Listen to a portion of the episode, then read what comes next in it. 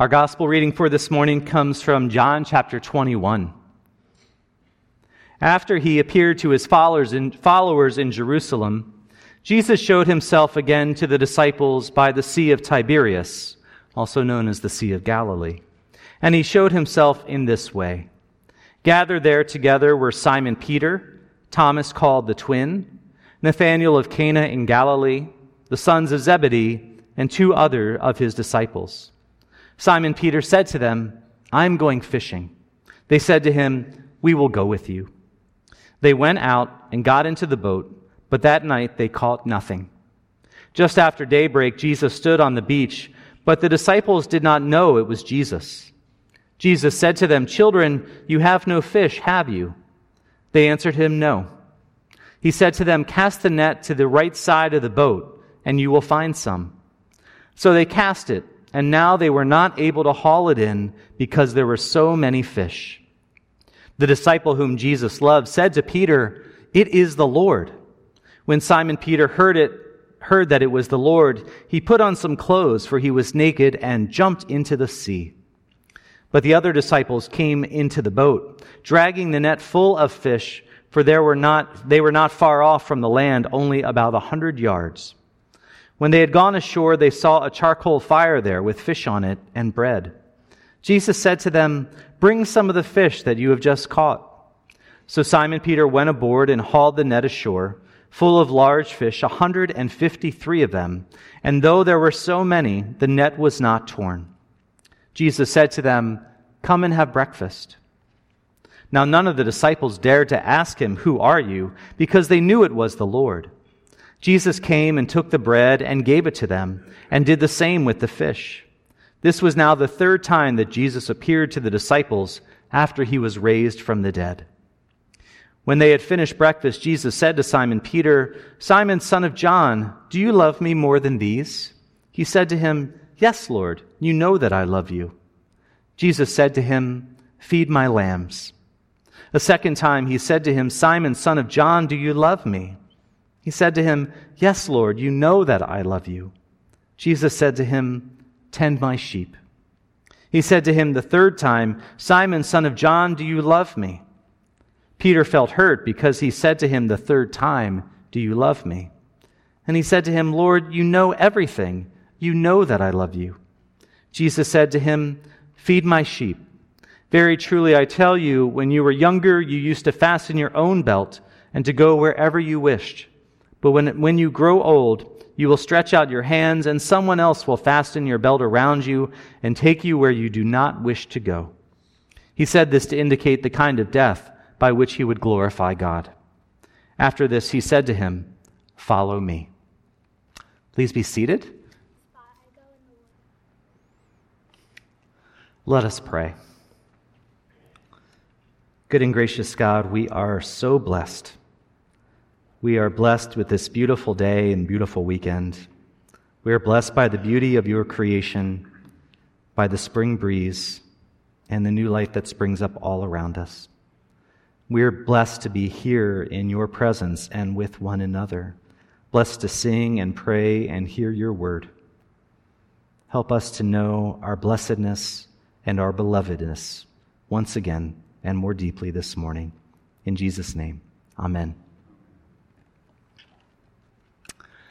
Our gospel today marks the third and final of Jesus' resurrection appearances in the Gospel of John.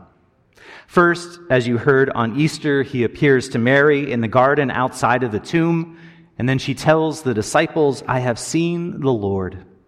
Second, as we heard last week, he appears to the disciples and then to Thomas in the locked room, showing them his scars and breathing on them the Holy Spirit.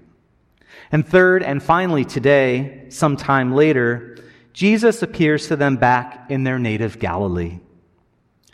In so many ways, our resurrection appearance today brings things full cycle for Jesus and the disciples. They return to the place where their journey all started, where Jesus called some of them as disciples, the shore of the Sea of Galilee, or Tiberias, as it was sometimes called.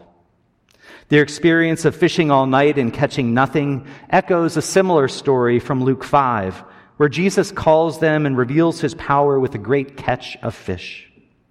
Peter is his same overexuberant self, trying to throw on some clothes while jumping out of the boat and swimming to Jesus.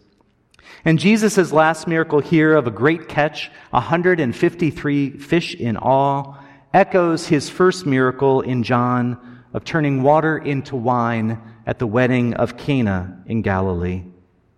His first and his last miracles, like so many in between, are miracles of abundance through which Jesus is recognized as having a kind of divine authority and power. And it reveals his identity as God's chosen one. They're eating breakfast together, and Jesus taking and blessing the meal is a reminder of all the meals that they shared together over three years, a reminder of the feeding of the 5,000, and an image of us for communion where Jesus feeds us now with himself, with all his love, forgiveness, mercy, and grace. It is a perfect epilogue, a perfect summation of all that we have seen and heard about Jesus' journey from his birth, his baptism in the Jordan River, his journey from Galilee to Jerusalem, to the cross, to the tomb, and his resurrection appearances. Resurrection stories of Jesus like this one are surprisingly rare and precious in the Bible. There are only eight in total in the Gospels, depending on how you count them. There are two in the Gospel of Matthew, none in the Gospel of Mark, three in Luke, and three in John, and that's it this life changing, history altering moment, and there are only eight stories about it. And so I think it is good to sit with them and to savor them while we have the opportunity this Easter season. You could even go home today and read all of them, just flipping to the end of each gospel, and it would only take you 10, 15 minutes. For me, these stories seek to describe two things for us. First, our human reaction to the incredibly good yet disconcerting news of the resurrection. And second, how the resurrected Jesus meets us here and now. In these stories, we see some common reactions to the resurrection. We see the initial shock, terror, amazement, tons of confusion, denial, indignation. Thank you, Thomas a slowness to recognize the risen Christ here and on the road to Emmaus. And we also see a sense of relief and release and joy and an urgency to tell the world what has happened. I think we also see in this story a longing for the familiar in the face of incredible events and great change. The disciples went back home to Galilee, and then they went and did what was most natural for them. They went fishing perhaps in the very same boat that they had crossed the Sea of Galilee with many times with Jesus. Perhaps during that night of unsuccessful fishing, they shared memories and told stories, maybe about how Jesus had fallen asleep back there in the back of the boat and how they had to wake him up to still the storm. Or that time when Jesus came to them walking on the water and Peter again jumped out of the boat only to start sinking down and be raised out of the water by Jesus. I imagine lots of laughter and tears and profound silences as they sought to make sense of everything that had happened.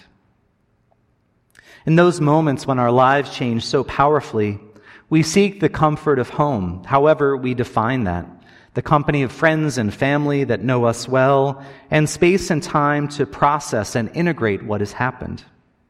If I had to guess, I think that is what the disciples were looking for on the boat. It wasn't about the fish. It was about being together in a familiar place with the wind in their faces and the smell of the sea and good company as they thought about all that had happened, surely missing Jesus and reimagining their lives and all of life in the light of the resurrection. It reminds me of a line from the movie The Princess Bride, another sacred text of our time. Uh, when they say, When things go wrong, go back to the beginning. When things go wrong, go back to the beginning. And that's kind of what the disciples do. These resurrection stories also help us to recognize the risen Jesus in our midst, in our lives. We don't get to touch his scars like Thomas or eat the breakfast he has just cooked up for the disciples on the shore. But these stories tell us what to be on the lookout for, how to recognize Jesus now when he shows up. And the first is clearly abundance.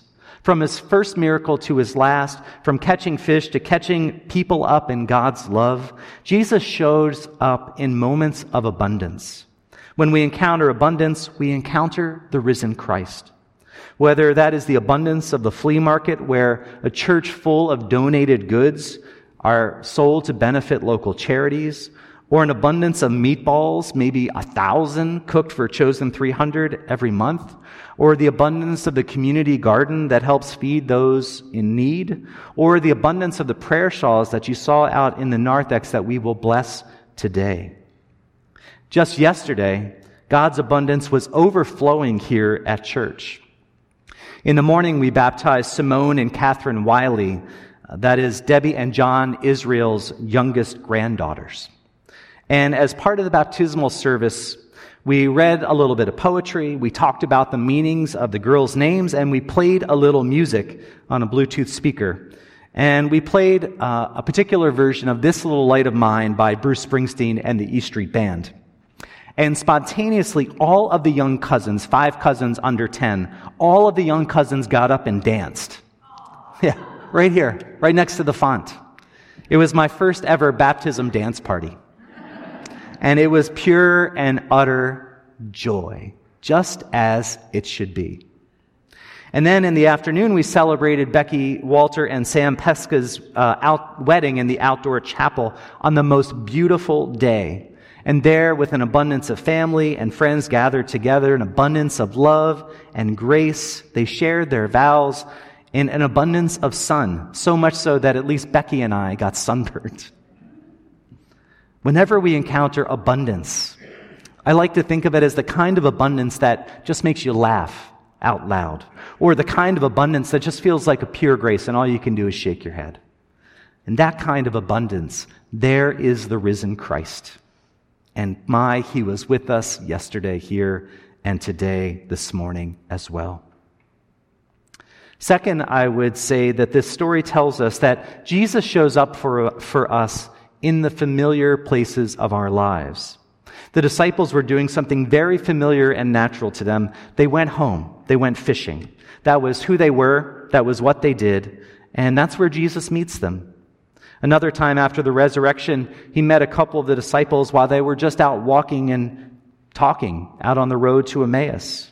And they recognize him when they sit down to dinner. And here he reveals himself to the rest of the disciples over breakfast. I think we underestimate how Jesus shows up in those familiar places in our lives, in our work or at school, walking, working in the yard, running errands or shuttling kids around, packing lunches, juggling dinner, being out in nature or over meals. Jesus meets us in the very familiar places of our lives, just as he met the disciples. And it's there, whether that is a particular place or a particular people that you're surrounded by, that remind you, that remind us of our belovedness, of our worthiness, of our goodness. It's there in these places that Jesus meets us. The resurrected Jesus did not just show up eight times 2,000 years ago. The resurrection stories continue with us. He shows up for us here and now in and with abundance, in and with and through the familiar people and places in our lives. He shows up with grace. He shows up with life. He shows up with hope. And we can't help but share along with the rest of the disciples of every time and place. We too have seen the Lord. Amen.